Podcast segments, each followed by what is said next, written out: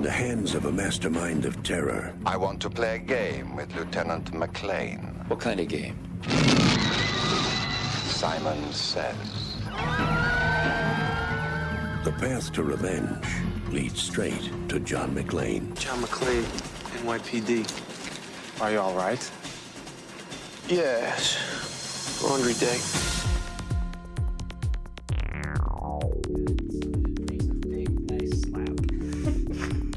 Hey everyone, and welcome back to Podcast Part 3, the Part 3 podcast. I am Sam. And I am Will. We're actually in the same room today, so if the audio quality is better and or worse, that's why. It's a very guerrilla punk rock setup right now because uh, uh, I only have like two mics and one mic stand available and it's it's it's uh, I found a TV table we could use. It's great. It's great. We're right back to our student filmmaking That's days. right. Sitting on books, t- everything's teetering on each other. It's going to crash any moment. Yeah. We're all good. pretty much. and so it was my pick this week, and I uh, went with uh, we're we're going back 1995 again. Another 1995 blockbuster, another 1995 threequel. It is Die Hard with a Vengeance, the third uh, in the I think five movie Die Hard franchise uh, that extended over four decades. I think. yeah. Wow. That's right. Yeah. The 80s, 90s, 2000 to, to mid 2000s, and, then I think uh, 2012 or 13. Sure, yeah, let's go with that. this is an interesting movie because it's pretty. It's a few years later than the first two Die Hards. Uh, like Die Hard one and two. They were like within two years of each other, weren't they? Yeah, they like Fox and Joel Silver got Die, Die Hard two, Die Harder. uh, I think they got that one out pretty quickly, and then this had a long development road, and that included many, many scripts. And it, along the way, like Bruce Willis and Joel Silver had a huge falling out, and so Joel Silver wasn't involved anymore. Uh, and I think that was that tied into um, the the Last Boy Scout. He didn't, uh, Ah. Bruce Willis didn't have a great time on the Last Boy Scout. But yeah, this is this is the franchise that sort of solidified Bruce Willis as an action icon. And the original Die Hard is uh, John McTiernan. Uh, it's like, is it the most famous action movie ever? It's certainly Certainly up there. And I, I mean, I think it, it's pretty close to a perfect movie. it is as close to a perfect action movie as Yeah. you can get. It's the premise is so simple. Uh, the lead character is just like the perfect casting. and and the structure of that movie is just it's tight like a like a drum it is Yeah. just so it is so like just classically constructed with great setups and payoffs and it's just it's easy to follow there's a great emotional in i mean there's there's what more is there to say about die hard at this I, point Yeah, I know. It's and it's John McTiernan who was right at that point. He did Predator, Die Hard, and The Hunt for Red October in a row, and those are like three of my favorite action movies. Yeah. and they're all pretty damn flawless, super quotable, and it's super fun. Everything about it is just an absolute delight, and it really didn't need to be a franchise. no i mean because at the end of the day what what more it's almost like the death wish sequels right? Where it's just sort of like well it's kind of unfortunate that this is happening to this person over and over again. Like he just becomes unlucky as a character. It doesn't it's not like at the end of die hard there are questions that need answering. It's not like because you know he gets back together with his wife and they go off into the sunset and you kind of don't need anything more yeah, pretty much. And then he does it all again a couple years later at an airport. and and it becomes it just starts becoming like a bond movie like it became the cliche for action movies that they were die hard in a place. Die Hard, die hard 2 is die hard uh, in an airport, and then there's you know, uh, Speed is die, hard on a bus, and Speed Two is die hard on a cruise ship, which we'll get to in a minute. uh, and then it finally came full cir- circle when they made the movie Skyscraper, and they unironically said it's die hard in a skyscraper. right And I, and people were like, "Who wants to tell them?" Yeah, it's um and that I mean, yeah, it's so many action movies that that inspired. And I also think the character of John McClane sort of his DNA kind of filtered through cuz he wasn't like a Schwarzenegger or a Stallone Yeah. type. He's I mean, he's muscular, he's like but he's not He's not invincible. He's not That's like part of his appeal is he is going to take a, a massive beating throughout the movie. Right, and but also on an emotional level, Bruce Willis brings something that those other guys kind of didn't. I mean, in some of their roles they did, but for the most part, Bruce Willis is sort of like this raw nerve a little bit. Like his emotions are more present, and and than the than the action heroes of the time were a lot more stoic. Yeah, he's much more relatable, you know, certainly in this era of of his movies because you know he he's not like a huge brick of meat, and he's a pretty good actor. Yeah. and he's the character of John McClane does not seek out action. He does not want to. He spends the first act of Die Hard just trying to get out of the building. Right. and you know he's kind of a schlubby dude and he's got a receding hairline he's a lot more he looks a lot more like one of the ghostbusters than he does like rambo Yeah, and he, you know, he's trying to make it work with his wife, who like they're really on the outs, and there's a big friction in their their marriage, and and that makes him just more of an ordinary guy, and makes him, you know, relatable in that way. Um, it's one of like the best character introductions I think of a movie is the introduction of John McClane on, on that plane. You get everything about him within like three seconds. yeah yeah. It's uh die, the original die hard is an absolute classic. I love it you love it we all love it. Uh die hard 2's fine. Of the sequels it feels the most like the original and i think that's deliberate it just it doesn't have John McTiernan. It, I think it was Renny Harlin directed it. It was his first movie after Nightmare on Elm Street 4. The villains aren't as memorable. right. It's William Sadler, right? It's William. Sadler and Franco Nero Right. and uh I think John Amos is the like it turns out he's a bad guy. Yeah, I've only seen it once, I think, and I don't remember anything about it. I just remember William Atherton being there randomly. He's on the plane on with the plane, Holly. Yeah. uh, it's got a lot of like, hey, that guy, like Robert Patrick one year Right. before Terminator 2. Colm Meaney shows That's up. right. Uh, Dennis Franz is in it as like the airport cop, which he's kind of the best part of the movie. yeah, and and they they insert Al Powell in again, don't they? he gets like the calls- cameo. Yeah. It's It's it, and it also feels like it's one of those '90s action movies that also feels over directed. Like there's just so much going on. Yeah, I mean, it's know. Renny Harlin, like, kind of. You get the sense that he was trying to prove, like, sort of like, not I'm comparing Renny Harlin on Die Hard 2 to Steven Spielberg and Raiders of the Lost Ark, trying to prove something. Yeah. And, like, I think his next movie after that was Cliffhanger, which I would say is peak Renny Right, Harlin. right, and that's uh, Die Hard on a on a That's cliff. Die Hard on a cliff. Yeah, exactly. It's Die Hard on a mountain.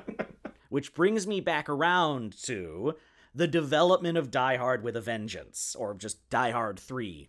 So I think Die Hard 2 came out in like 91, I want to say, 90, 91. Sounds right. In like 92, 93, they Joel Silver was working really hard. He really wanted to make Die Hard 3 Die Hard on a cruise ship.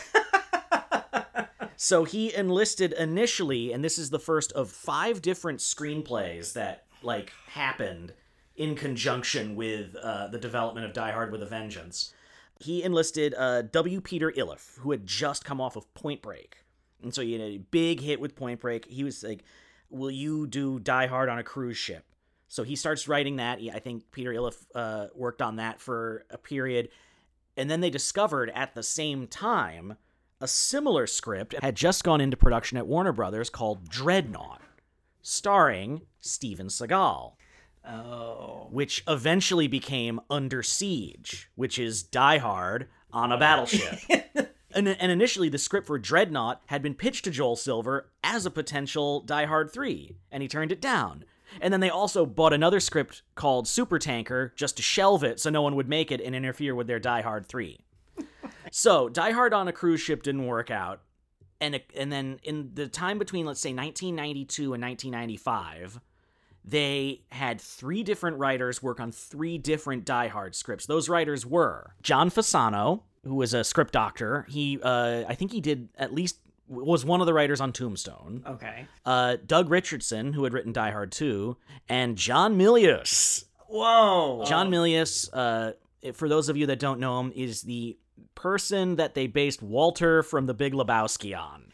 and made uh, uh, Conan the Barbarian, the original with Arnold Schwarzenegger, and Red Dawn. Yeah, uh, he also wrote the script for Apocalypse Now. legendary crazy person. Yeah, and I think it's he's one of the writers that may have done a pass on the USS Indianapolis monologue in Jaws. Right. I, I think. I think he did a pass. Yeah, I think he's credited with the one who actually wrote. Yeah, that, and I think Robert Shaw made a few changes. Like Carl Gottlieb, of course, wrote the original script. Jaws, great movie. Check it out. I want to know what John Milius's Die Hard Three was. he wrote the first of the three, and it was going to take place in a jungle.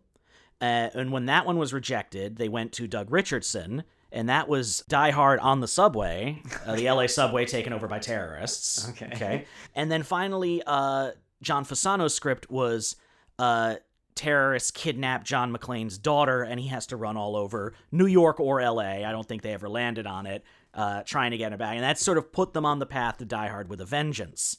Now, none of those scripts worked out. Uh, though I think the Die Hard in a Jungle story led to development on Die Hard 4, which then tied into the movie Tears of the Sun. Oh my god. It's that's it's so complicated because a lot of people think Tears of the Sun was originally written as a Die Hard f- 4 script, but it's just that he liked the title Tears of the Sun so much that he lifted it from a Die Hard 4 script and used it for that movie.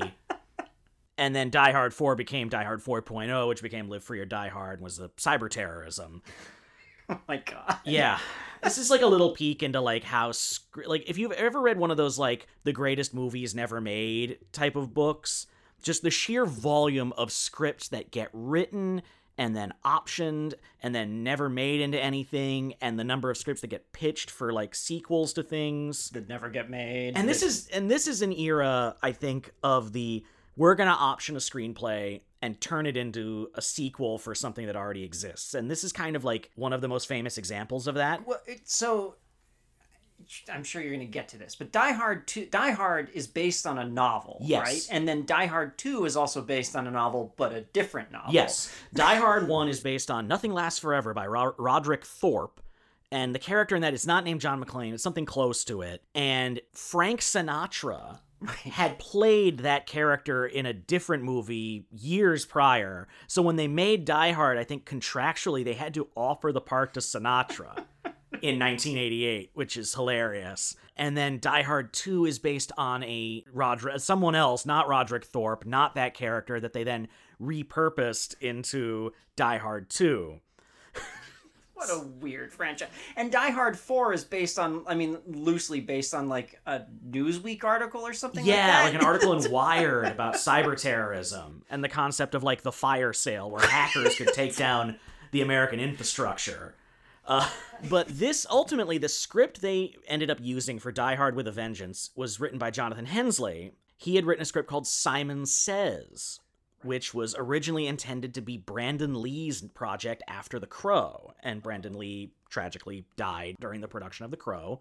And so I think all the Simon Says running around New York, wanting revenge on the cop character is from the Simon Says script. And then I think they worked in the bank, uh, the gold heist in that. Right. Because, I mean, it just seems like they just wanted to ape the original movie where the terrorists are actually, their goal is something different than what they initially said. Yeah. The only difference is here, it is so weirdly structured, and you can see, like, you can see all the seams Yeah. in where this was like one script. It's like the first act of this movie is one movie, the middle act is another movie, and then the third act It's a is completely different is kind of just like four short films. Yeah.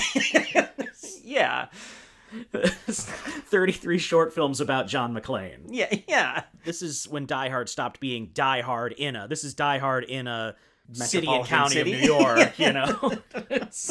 and it's from that little, like, nine or 10 year period between the two World Trade Center attacks where terrorism in New York was a thing, but it wasn't a horrible enough thing that we couldn't joke about it. yeah yeah there were there were moments watching this where i was like i don't know this makes me feel kind of uncomfortable when like all the new york buildings were exploding and everyone was running away from them i was like oh boy Yeah, so basically the movie starts with a uh, bomb goes off and the movie starts with Summer in the City by the Lovin' Spoonful. Yeah. Just the title slams in and you're there. Like I'm in for like you're like, okay, you've bought me 10 minutes yeah movie. that's, that's what i said hot town and i'm in But basically terrorist blows up a, a department store in Manhattan and says, "Get me John McClane. I, John McClane will do what I say, or I will blow up another building." John McClane, in the time between Die Hard 2 and this, has uh, Separated from his wife he's again. gone no, full nostalgia movie character arc where now he's like a burnout drunk. He's a mess in this movie. Like He's they first find out, he is just like he's got like a massive hangover. He looks like shit. You This- know? It actually sort of highlights something that Bruce Willis is really good at playing. Is just existentially exhausted. Yeah. Like, he can play depression so well. Like you think about this and The Sixth Sense and Unbreakable. Like he just plays like just you like it looks like his soul has like rotted. fundamentally broken Yeah. characters. Yeah, which is you know it's kind of a bummer to see John McClane like that. right But, but, it is like as like just willis's acting prowess like it's just it, he's really good at that yeah, you know it's like uh, the first two Die Hards. You know he. Like by the he starts the movie, he's very clean cut. He's going to a Christmas party. He's going to pick up his wife at the airport, and then by the end, he's down to his you know tank top, and he's covered in bullet wounds, and, he's, barefoot too and he's barefoot and he's just like hands in this one he's like that at about the 25 minute mark and Yeah. he's he's kind of he, he shows up at at full john mcclane but if his nemesis was alcoholism yeah and then uh his first task uh is to go up to harlem and wear a sandwich board in his underwear that says well, let's just say in the TV edit, it's been uh, superimposed to say, I hate everyone. and that brings in his sidekick for the movie. which is samuel l jackson Yeah. and uh, and i mean samuel l jackson and bruce willis are great together i mean they have like the best chemistry Yeah, and this is coming right off of Pulp Fiction. Yeah. And you know, they're not really on screen together in Pulp Fiction, but like they're like Samuel Jackson is I think he got an Oscar nomination for Pulp Fiction. He is now a full on he done Jurassic Park and then Pulp Fiction, then he did this. And he's a full on movie star yeah now. and he's i mean and it's samuel l jackson i mean what else is there to say he's great i Well, mean and I think his performance really helps this movie because there are moments, kind of especially in like the third act where he's on the boat, where you get the sense that the character was maybe written to be more of comic relief. Like I could easily see this character becoming like uh, Chris Tucker in The Fifth Element and just being like really scared and panicky and annoying. But he's Samuel L. Jackson, you know, he doesn't play that kind of part No. and he bounces off of Bruce Willis really well. Yeah, and he's he's it's like he can match Bruce Willis, and it's not the it's not the Fifth Element dynamic where it's just sort of someone like screaming and shouting and Yeah, he's not funny. um he's not Leo Getz. Yeah. He's not which incidentally the Simon Says script was also pitched to be a lethal weapon for. Of course it was. Yes. Wait, so Joel Silver was a producer on all of these movies, on on on Die Hard and on uh, Oh, yeah. on Lethal Weapon. Joel Wow, Silver- that, had- that just occurred to me. Yeah, Joel really Silver is together. is like kind of that late eight the, the late 80s early 90s Michael Kamen scored uh you know cop on the edge action movie is all Joel Silver. yeah. Wow. Okay. Yeah. that hadn't hadn't and he, occurred to me. he me. wasn't involved in this one and that's why i think this one feels and looks so different than those first two Yeah, that that his hand is not. It, it, I I hadn't really it, that I didn't know that when I sat down to watch this. Uh, his hand is definitely not felt. no you know? no it, this doesn't feel i would say this is again it's the best of the sequels it's the best looking of the sequels but it doesn't feel like a die hard in a lot of ways and i think that's a big part of it Yeah. Because yeah like the first ha- act of the movie is he's got to run around uh and like do like answer riddles and to stop bombs from blowing up it's very the batman Yeah. honestly it's uh and he's bickering with uh samuel L. jackson and then at like the 45 minute mark we don't see jeremy irons the villain until the 45 minute mark and that's when they blow up uh, the bomb at the Wall Street station, and we eh, like the villains finally appear. Just a massive influx inside of two minutes of just villains and goons and henchmen. They all just come rolling in out of nowhere. Yeah, and they and they all they all they're trying to give them sort of like the Star Wars. Well, actually, the original Die Hard's like this too, where everyone has their thing, and they like show up, and you're like, oh, I know what this guy's deal is. Yeah, well, there's like he's got Targo, who's like his right hand man, but also he's like the heavy. Bruce Willis always has to fight someone and get Right. the snot kicked out of him. uh, and so that's that's Targo. And then there's uh, the blonde gal who doesn't speak and she has the throat scars and Right. she's like she's she's like the crazy one. Yeah. And then there's just like like an endless parade of like goons Just goons and thugs. that are Lots of either have Amer- or. American actors doing good American accents, or they're like British actors doing awful American accents. Jeremy Irons' American accent that he throws on in this is so weird. It's uh, it's like a southern accent, but it's also he sounds like uh, he sounds like Jesse Ventura. it's this is Oh Wall God. Street. a lot of money making here. Uh, yeah, I don't know. It's it's such a fun movie, but it is such a mess of a movie too. Yeah, I mean it. I mean it's kind of all over the place, and I think the the problem with it is, as a Die Hard movie, is I mean whatever that means, is that there's no like, there's like talk and like motions of him trying to get back together with Holly, but she's not a presence in the movie. No, And I s- I so- think they they needed to do like one more rewrite because Yeah. I was thinking about it while I was watching it because I was, I was like, what is a Die Hard movie? Like, yeah, Die Hard is someone's trapped in a place, a hero trapped in a place with people that have taken it over. It's there's certain elements of the first Die Hard and the second one that I think of as being class. John McClane has allies. Right. He has Al, but he also has like a funny ally. Like in the second movie, he's got like that guy that has like the jazz records in the basement of the airport Oh right. in the right. first one. He's got Argyle. All the humor in the first two comes for, out of like authority figures. Right. Like the stupid media, the stupid cops, the stupid feds. Right. And uh, like the stupid Ellis, the stupid corporate guys. And the humor in this one comes it's all banter. Really. and it's all um New York humor. Right. You know, like there's a bomb. Welcome to New York.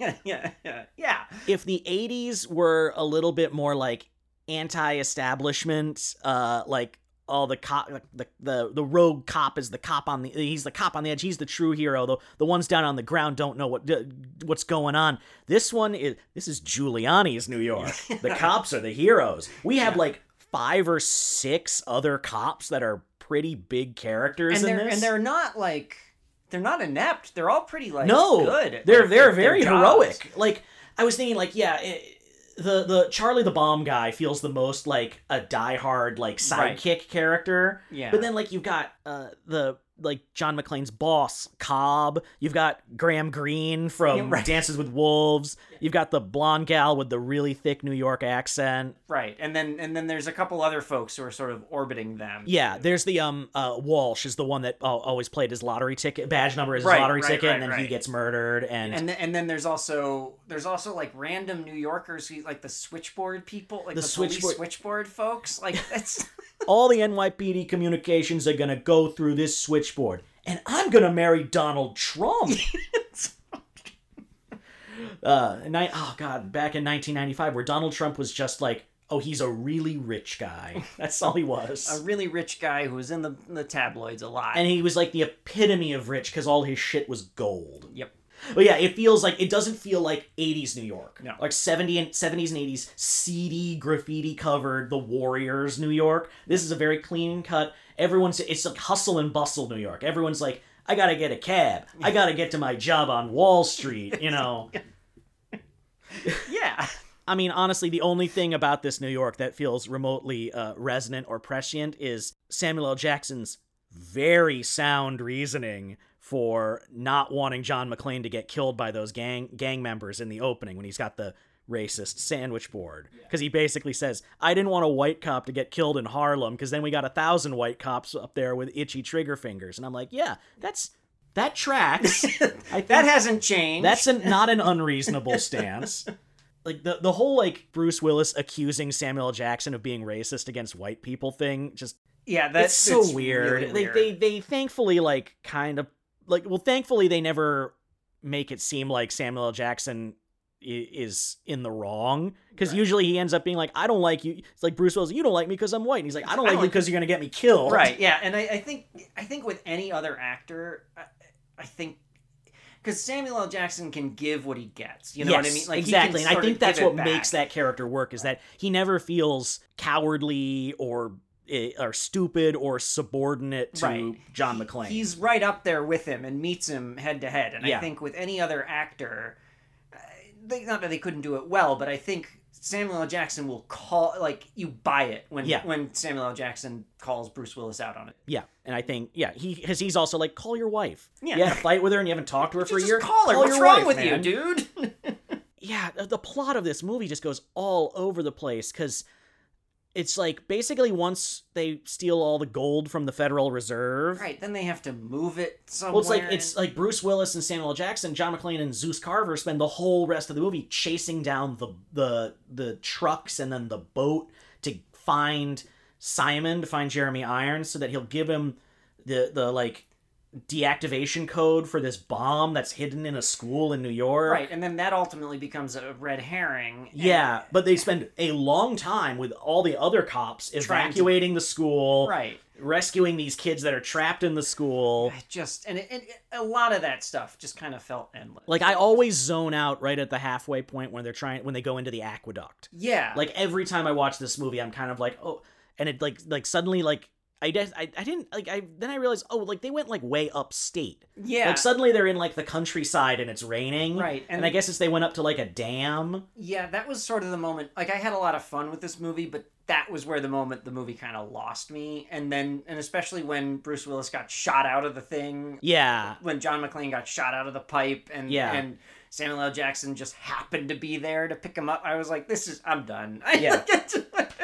I'm over this. Yeah, it's because also that's the point where like it's so hard to put my finger on it, but it is it is like yeah because they tried to wedge the angle of oh they're not really terrorists they want to steal all this gold and uh John McClane's only involved because like it's like oh it's a happy accident that Right. that uh you killed my brother but it has nothing to do with my plot with why I'm doing this. Yeah, and it, it's like you almost you. Yeah, it's like they couldn't decide which way to go and kind of went in the middle. It's like either the villain wants revenge or the villain wants money, and they were like, well, he can want both, and it doesn't really quite land. Yeah, It didn't whereas land it's much clean. Well, also, it's not a big reveal in the first Die Hard. Like you know, like what kind of terrorists are you? Whoever said we were terrorists Right, and you yeah, know? and or when he and when he says like the shining light or whatever terrorist thing, he says, "I, I heard about it on uh, Yeah. sixty minutes or whatever." and in this one they leave it more ambiguous, but they don't commit enough to him feeling like he's some sort of revolutionary that is going to destroy. That is, is this going to be? Uh, is this a Die Hard or a Goldfinger? Right, Where, you know, exactly. Goldfinger wants to destroy all the gold to create economic chaos and raise the value of his gold. right. Because James Bond laid out that it would be physically impossible in one day to haul all the gold out of Fort Knox, yet they seem to do it in the Federal Reserve no problem. Yeah, and it, just and then like as the set pieces sort of got bigger and weirder and like and the and, and the effects got and worse. the effects got like, yeah, and the effects got worse. I was like, this feels like a later day uh Bond, like a later late Yeah. nineties Bond movie. it like becomes uh, at some point it becomes like a Brosnan era Bond movie. Yeah. The freelance terrorism thing is such a 90s trope. Yeah. Like if you go back to the 90s, when we think of terrorism in the 90s, most people don't think of, you know, ISIS or Osama bin Laden. That's after 9/11.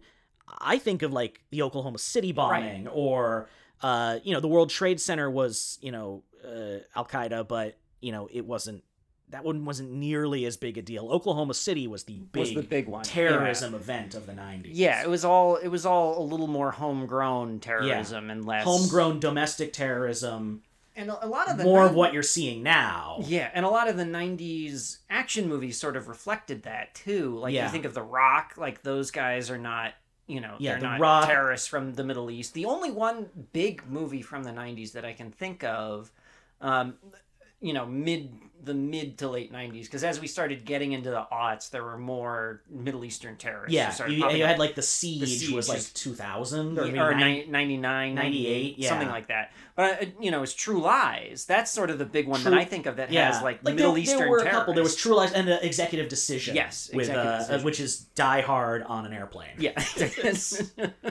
Um, And then of course Air Force One was Die Hard on Air Force On One. Air Force One, And he's the president. Those weren't uh those were uh like breakaway Russian Republic terrorists. Those yeah, were they- like former Soviet guys. It was still it, that was sort of hang on, hangers on from the Cold War. Yeah, they like they were still salty about the Cold War being over, and so they were going to create, uh, you know, chaos in, in in you know in Eastern European countries. Again, we're back. We're right there. We've come back around, but yeah, there was like um, there was Blown Away with right, uh, was Jeff Bridges and Tommy Lee Jones. Yeah. There was Speed, of course, and Speed Two, and those two were like, you know, guys with grudges, you know, that want the want once owed them. The Brosnan movies were all about that stuff, Yeah. and then there was like Arlington Road, Right, which that's is right. a great movie. I, I like underrated. Like, what if your next door neighbors suddenly you realize they're Timothy McVeigh, Right. You know, Yeah, that is a good. That's a really good movie. I haven't seen that in a long time. yeah. I remember I- really and that's that. less of like an action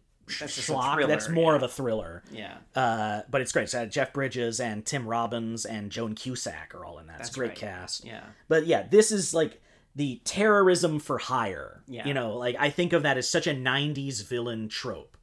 Yeah, well, and also, I mean, like actual, like there had been sort of homegrown terrorism or terrorists that had, you know, been from from America, but we had n- hadn't been directly attacked by terrorists yet. Yeah, you know, exactly. Because like after there is after 9/11, well, there was a period where you you just couldn't make movies like this. No. and joke about it or it, it like wasn't funny and then there was a period where you could do serious movies About about, terrorism, terrorism, and yeah. even like like the most blo- like i'd say like what the dark knight might be the first time it be it felt like a post 9-11 action like superhero comic book movie. And even that's dark knight's pretty damn serious compared Yeah. to most. I mean, and Iron Man sort of makes vague allusions to this a little bit in the War on Terror and yeah, stuff like that. The, um, first Iron uh, Man. and then when they rebooted Bond, you know, Right. like Casino Royale, and Yeah. uh, you know, he's the banker for the terrorists. Yeah, but all of them became a lot more serious Yeah. too, and like a, a little. I mean, aside from Iron Man, which was a little, lot more jokier, but like they all they all became like this is a serious subject. We can't make fun of it. We can't make light of it. But I mean, it's sort of true, but it also is. It's just funny looking at it as, you know, American exceptionalism. We hadn't been attacked yet. We can kind of make jokes about this. I mean, Yeah. this is why James Cameron says he, he doesn't want to do a True Lies sequel. Because after 9 Oh, 11, yeah. you can't make jokes it wouldn't be fun. It's why Yeah. it's why John McClane stopped being fun. Right. Like yeah. this is like this movie's a mess, but it's still fun. And I think those kind of heroes, like they still sometimes exist, but they're never fun. Like uh, Olympus has fallen Oh, yeah. is not fun. White House Down thinks it's fun, but it's, not fun. No. You know, James Bond isn't even all that fun anymore. Yeah. It's it's this kind of action movie has changed and this version of it is so 90s. I think of the, this is this is like the Michael Bay era too or the Jerry yeah. Bruckheimer Michael Yeah, Bay era. So yeah. you had The Rock, you had uh, Armageddon. The opening of Armageddon when the asteroids hit New York, it's like hmm, it's probably a robbery, arson, terrorist bomb. You know, like, it's Mr. Cooper from Hanging with Mr. Cooper Yeah, as the yeah. cab driver. it's uh, it's it's because like after yeah after 9-11, no one no one would have ever been like. I think there's terrorists attacking a building. Welcome, to, New York. You Yeah, know, it's it's it became a completely different thing. just it's sort of uh, I guess it hadn't sort of occurred to me just how less fun action movies sort of got as like after Yeah. that. and then they became like everything became uh, visual effects showcases. That's why action movies now are superhero movies. That's that's the thing. Whereas the 90s i don't think there was like a definitive type of action movie. There was kind of everything. It the was- 90s are such a hodgepodge of genres. Yeah, I mean there was kind of everything, but I do like there is sort of a a through line. I mean, a lot of them starred Nicolas Cage. I mean, you sort of look at The Rock, Con Air, Face Off. Like a lot of those. Uh, Face Off is another one with a, a homegrown terrorist. too. yes and Yeah. con air is die hard And on a plane full of convicts exactly and it's but it's like those kind of movies where it's a little they're like the action scenes are really big and very ex- almost excessive and the characters are also always very big. The heroes stopped being larger than life because there's only a finite number of people in the world that look like Arnold Schwarzenegger. yeah. But the villains never stop being right big. i mean yeah you've got and you know the rock does its its level best to ground some of those guys but Yeah. like ed harris is very like serious but like everyone around him is just cartoons. Yeah, Ed Harris. Ed Harris feels like a villain you'd have in a movie now. Right, Where, but he's surrounded. He's got like Tony Todd and John C. McGinley. all these like and that completely. one swirly guy who was in every '90s action I, movie. I just remembered his name. It's Gregory Sporleder. Yes, Yeah. yes. Y- y- he's uh he had like a he was like um if Michael Shannon and Jeremy Davies had a baby, Gregory Sporleder. yeah, Yeah. yeah. So you've got those guys, and then you know you. So you have that, and then of course in Con Air, everyone like every character actor in the world is in that movie Yeah. and just acting their tits off. Yeah, and then you had um you had Lethal Weapon four was in Right. there, and Lethal Weapon four. Uh, I think when we talk about Lethal Weapon three, we'll talk about just how racist Lethal, Lethal Weapon Weapon four is about Asian people. But the opening of Lethal Weapon four is them basically fighting a supervillain, Right. Because he's that guy with like the flamethrower and, And there's the a machine jetpack, gun. right, or something? No, he has like Lethal a Weapon he has um a since it was in flamethrower, and. I think they shoot the gas tanks on his back. Oh, that's and he it. Yeah, goes yeah, yeah. flying into like a tanker truck. Trailer for Lethal Weapon Four was just the first like three minutes of the movie. Right, right.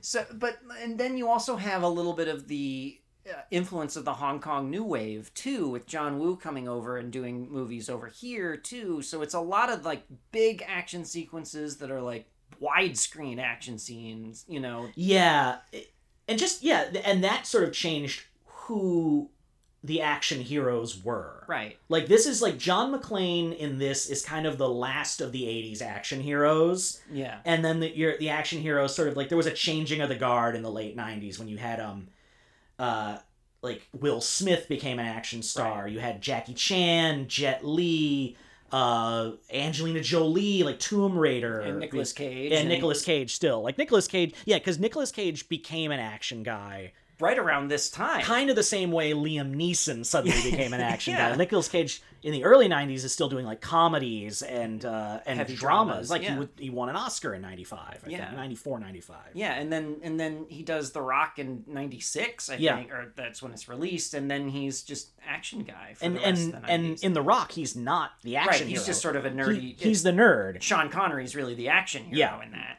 But I mean, and I think that's what makes that movie work. Yeah, it's, those two. Well, it's it's like Die Hard with a Vengeance, and it's like the Lethal Weapon movies in that the best of these movies give the action guy someone to play off of who Right. isn't inherently annoying. Right. Like, Yeah. yeah, like Fifth Element, Chris Tucker's really over the top, but he's not the sidekick in that. Right. It's Bruce Willis is playing off of Milla Jovovich and Ian Holm for most of that. In this, he's playing off of Samuel Jackson. In the original Die Hard, he has he can he talks to Alan Rickman and Al, Right. uh, Alan and Al a lot in that movie. It's like, and I think that's the difference that made John McClane become such a trendsetter as a character is that he is so like we talked about at the beginning, he's a much more emotionally dynamic character, Right. whereas Rambo and the Terminator uh, are they're very stoic. They're they're very solo. They don't have banter. right. And I mean, and until you sort of use the Terminator as like a Spock type character in Terminator Two, Yeah. where you can you can play the joke as he doesn't have emotions or he's Yeah. trying to learn. And then when they tried that with someone like Stallone, it doesn't always work. Like uh, Tango and Cash, right You know, yeah i mean and stallone is always better when he's either i don't know it's so weird when he play when he's in sort of big action movies and he's like trying to be funny he doesn't do it that well yeah, it's He- it because it's like Stallone and Schwarzenegger. If you use them in the right context, they are very effective. Like Stallone is uh, gives amazing performances in like the Rocky movies, Sure. so good in Creed, yeah and and the and i'd say the first uh, two rambos yeah, you know, first well, First Blood isn't even an action movie; yeah, it's First like Blood a survival thriller, you know. but i mean i think and i think he's good in first blood part well when we get to rambo 3 we'll talk about that but we get to win this time? I think he's fun in, in Rambo Part Two, but but he's not like like Schwarzenegger can deliver a joke. yeah, Stallone really can't. At it's least it- it's such a rare gift because I would make the argument that Dwayne Johnson is a much better actor than Stallone or Arnold Schwarzenegger, but his uh, like when he tries to do action comedy, I don't think it's nearly as effective. yeah, it, it feels like he's trying too hard. Yeah. Yeah, And the same with like Vin Diesel or someone like that. That's Yeah. why they have like these big ensembles. Right. You leave all the comedy to Tyrese and you know yeah, and, and Ludacris. Yeah, Yeah.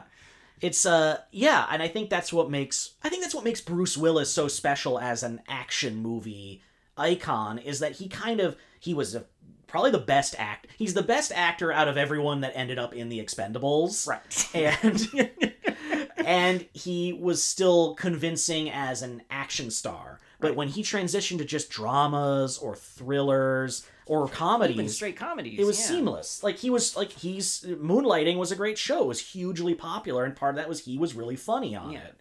Yeah. Before this, he'd also done like he was uh, the talking baby. He was the original boss Right. baby. That's right. He was in. Look uh, Who's Talking. Look who's talking. Yeah, I mean, I think I think he's a really great actor. I mean, it, and I I guess we should talk about you know him a little bit right now. well, and- yeah, he up you know. recently he's you know sort of had suddenly fallen into this realm of like very cheap. You know, by the numbers action movies where it seemed like he was just showing up for a small part and phoning it in. But as we now know, he's uh, suffering from aphasia. yeah.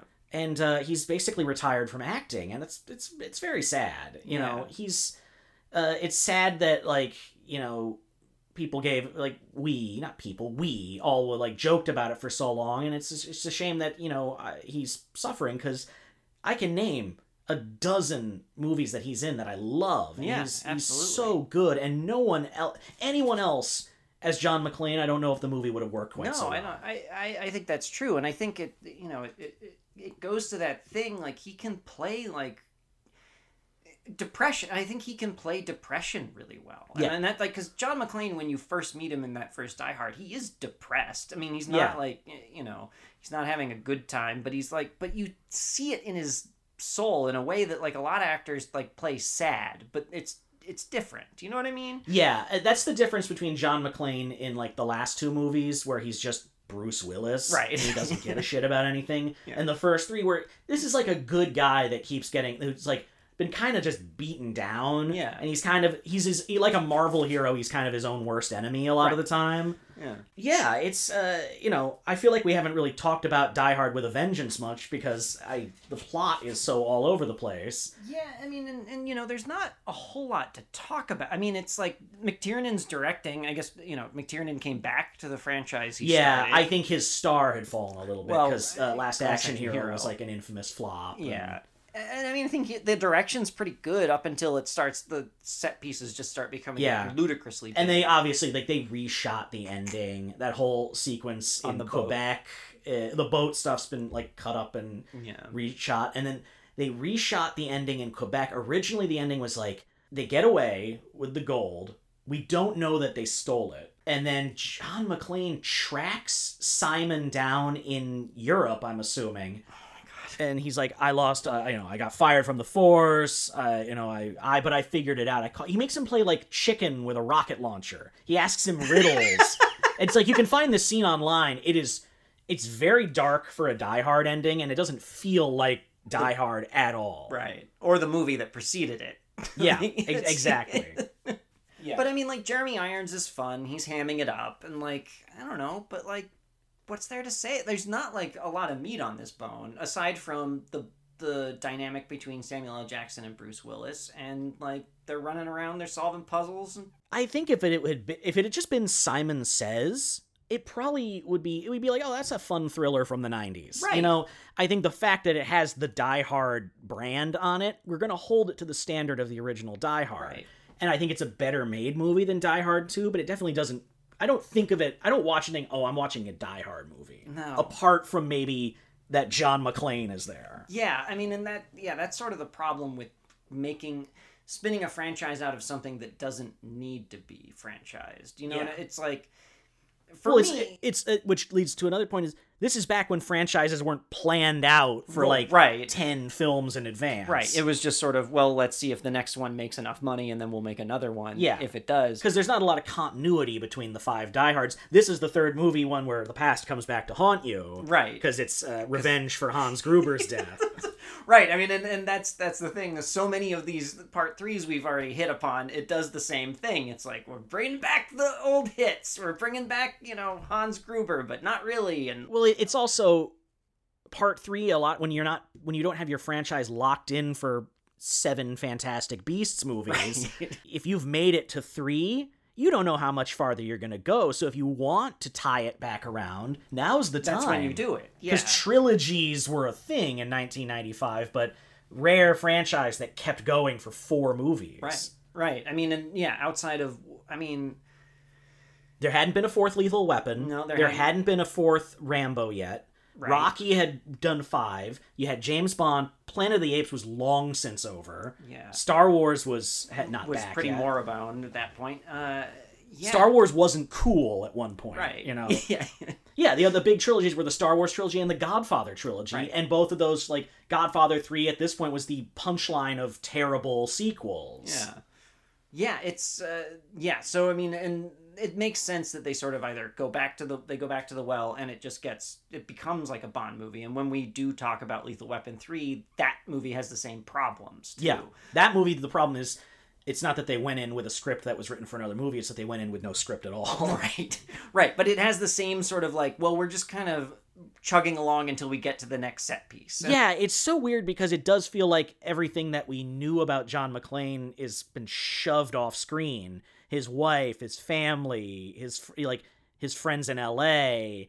He's back in New York where we've never seen him before. Yeah, but it, and, the, and it's weird that the movie acts like we should know all of like his his uh, ensemble guys, like his chief. And Yeah. everything. it's very strange in the way that they're set up. It's like, should we know this? Did I miss something? Yeah, and I like that he has an instant rapport with them, and he doesn't. He, they're not all like his boss and his buddies aren't like. He's not just constantly in friction with Right, them. yeah. They like him. They they're they're all well written. Like it would be so. It's so rare to see all those characters be written in like a thoughtful, competent way. Right, and- like you like you root for them. You're just at some point you sort of.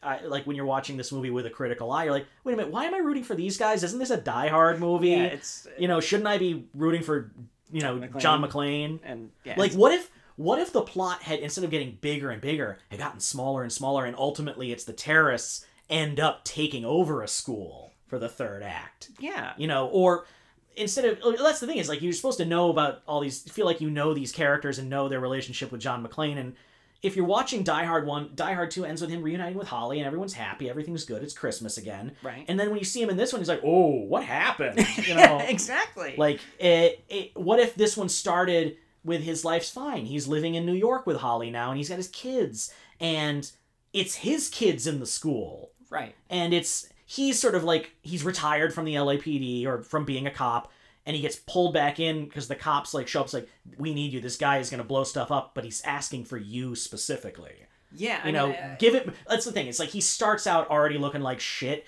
and the I think of John McClane as starting out looking okay, and by the end, when he's staggering in, covered in his own blood, and you know, some something's broken and his arms hanging limply. Yeah. I- yeah. His feet are all cut to shit. know. Yeah. No, I mean, I and I think I think that would. I mean, if you're gonna do continuity, I think that would make sense. It it is a it's a strange choice, and I, I mean, again, we as you said, it's it's a different script grafted onto a Die Hard movie, but it's a strange choice to start him in such a dark place and not at least end him in a happier place. I mean, he calls Holly at the end, so I guess there's something.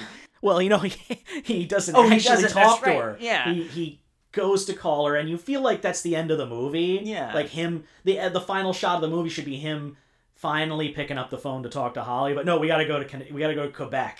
yeah, have like a shootout with a helicopter. right exactly that's right he, he calls her and then doesn't um because he has to run off to ba- beat the bad guy but it seems like you want him to go from like either either a place of i need to protect my my family i need to protect what i've built you know because the first movie and the second movie are about bringing his family to back together you know knitting the family back together.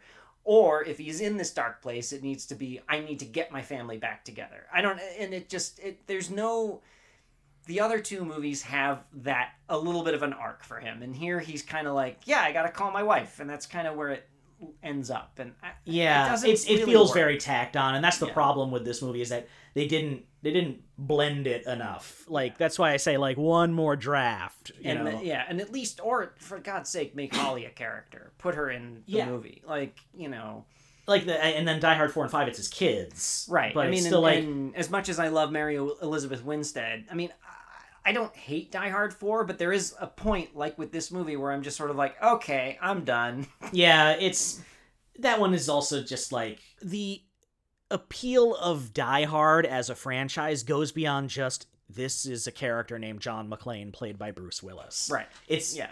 He has to do certain things and be in cer- certain situations for everything to click. It's like it's he's like Indiana Jones. Indiana Jones isn't we're, we're not going to have an action movie where Indiana Jones is like helping hostages at a supermarket. Right. You know, it's an archaeological dig, you know.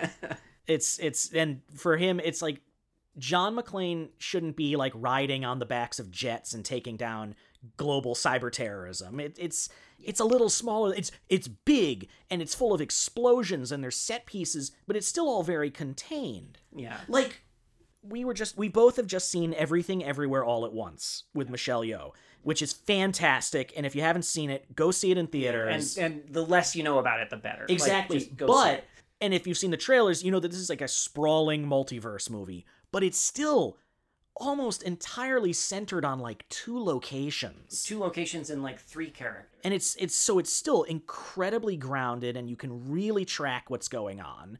Bigger is uh, is fine for a movie, but you don't want to spread yourself too thin. And a lot of action movies, especially sequels end up a mile wide and an inch deep. Yeah, yeah. I mean, and you know, and I mean, as as we've talked about on the show so much, so many of these things just feel like everyone's out of gas and tired. This one doesn't. Feel, No, doesn't I don't think this is like, hey, we got it. It feels a little more like Lethal Weapon Four, where it's like we got the gang back together. everyone's- Everyone's, here. everyone's it's just here. the the script isn't it isn't where it should be, so it's structurally really weird. And uh, but it's there's a reason why people like this one the best of the sequels. Well, and it, I mean, because it is, and like, uh, you know, it kind of sounds like we're we're shitting on it, but it it's fun. It is a lot of fun. Like, that, Yeah, it's not it's not a bad movie. I've watched this means. movie many, many, many times. And it was always on TV. Yeah. I definitely had it on DVD for a while. It's a great, fun watch. I had a good time watching it here. Yeah. It's not a RoboCop three. No. and it's not a Dark Knight Rises. This is a fun sequel. Yeah,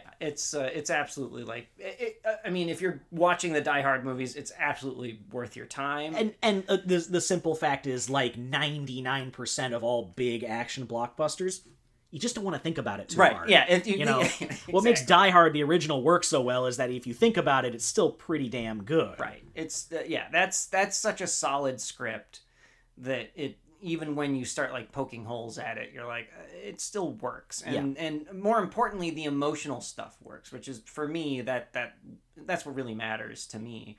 Um, so the, the emotional stuff on on the, the original Die Hard is just so solid. Yeah, he has this wonderful arc about sort of him figuring out what he's got to do to make it right with his wife. Yeah. And not like it is a character that is like he starts out being all like prideful and defensive about her not keeping his last name, and he's just humbled in so many different ways as the story goes on. Yeah. You He know. realizes what's important to him and what and really keeping his family together is the most important thing. And that's, you know, that's what makes him a hero at And, the end of the and, day. and Al, on the flip side, learns that he likes guns and he's ready to kill. and he's ready to kill again. Yeah. yeah, that, that okay, so that's a very problematic aspect of the original Die Hard. Now, not necessarily at the time. oh, that he shot the that kid. he shot the kid. Yeah. Well, they don't show it and they don't play it for comedy. Yeah. You get the sense that he feels bad about it. You know, he Yeah. never he's like I'm I I'm not I gave up being a street cop. I'm, you know, trying like Al's a good guy. Yeah. You know, and they it's they don't they don't lean into the racial aspect That's of it true, like they get don't. with this movie, which is was a thorny issue in 1995 New York. It's a thornier issue now. Yeah, I mean, again, I think it, it really helps that Samuel L. Jackson is the one Yeah. it. You know, I, I can't I can't think of who you would get in 90, 1995 who could fill that part. the only other person that could play that kind of part in 1995 was Danny Glover. Right, he was yeah, and spoken he was for. busy. Yeah. no, you would. It would have been a Chris Tucker, Right. or a, a '90s Dave Chappelle. You know, it would have been a different type of. It would have been a full-on sidekick, not a partner. right, and and at this point, Will Smith was too close to being a movie star to put him in that in the the second banana role. Yeah, you know, we were just on the cusp of like, yeah, it would have been Will Will Smith was about to become a movie star. Jamie Foxx was about Right. to become a movie star. Denzel was a big star, but he was leading movies Yeah. at this point. Yeah, I mean, you know, this was it is the, was it this summer of Independence Day or was it the no that it was, the following was the summer. following summer So that's- 95 was this and Batman Forever. that's right that's right yeah and then 96 was Independence Day. And then 97 was Men in Black Men in Black and the Star Wars Special Edition. right right yeah I was just thinking of Will Smith's Oh, Will career- Smith, yeah. career trajectory uh, because it's- because Independence Day. Well, Bad Boys was Bad 95. Boys ninety five Independence Day, Men in Black, and then I think he's doing like Enemy of the State after that. Right I mean by by after Independence Day he's a movie star Yeah. I mean that's Oh, just yeah. you know Easily. So yeah, I I think you know we've rambled and we dissected a little bit, uh, it, but it's it's a fun movie. It's it's as for a franchise that honestly it's not beloved as a series it's just beloved as one movie this is the best of the sequels it's very watchable it's fun it's a it's got some like the first uh like a half has some great set pieces the fight in the elevator it's really yeah it's great. really good it's, Yeah. it's predates so winter soldier Yeah, yeah. No, It's- the fight in the elevator is great. I mean, like, and a lot of the stuff when they're running around the city and trying to find the bombs, like, there's a lot of really good tension there. yeah too. there's a lot some good like vehicular action like when they're driving through central park and Yeah, stuff yeah it's yeah. yeah, i i uh i i never felt sad or bad watching it Nope, nope. It was a, it was a really, a really fun watch, and eh, yeah there, there it is there it is. And uh, speaking of sad or bad, uh, It's my pick. it's Will's pick. So I'm gonna do kind of a weird one, Sam, and maybe this is podcast breaking. I don't know, but so this is a spiritual sequel, not an actual sequel. So Okay. I'm gonna pick Edgar Wright's The World's End. Oh, all right. The third in the Three Flavors Cornetto trilogy. Exactly. So not a trilogy per se, but spiritually. A And, uh, and uh, the third in a director's auteur trilogy, Right. if you will. yeah, with the same creative partners across all three, because Yeah. you know So uh, he- yeah. Edgar Wright's other movies were not co-written by Simon Pegg. So Right. Shaun of the Dead, uh, Hot Fuzz, The World's End. that's right. Which I recall not liking. The World's End. Well, we'll we'll talk. So about if I'm it, being but- perfectly candid, not that I I'm not saying you picked a bad movie. No, no, no, I just remember I remember going into it wanting Shaun of the Dead and Hot Fuzz, and it's kind of a different movie. It is it is different and it's it's uh, it's a different emotional register than the other two. Yeah. So uh, it'll be it'll be fun to, to unpack. Yeah, I think. great cast. Yeah, Yeah. really good cast. So. Uh, yeah, that'll be fun. And then uh, I think I know what mine's gonna be after that, but I'll, I'll tell you next week.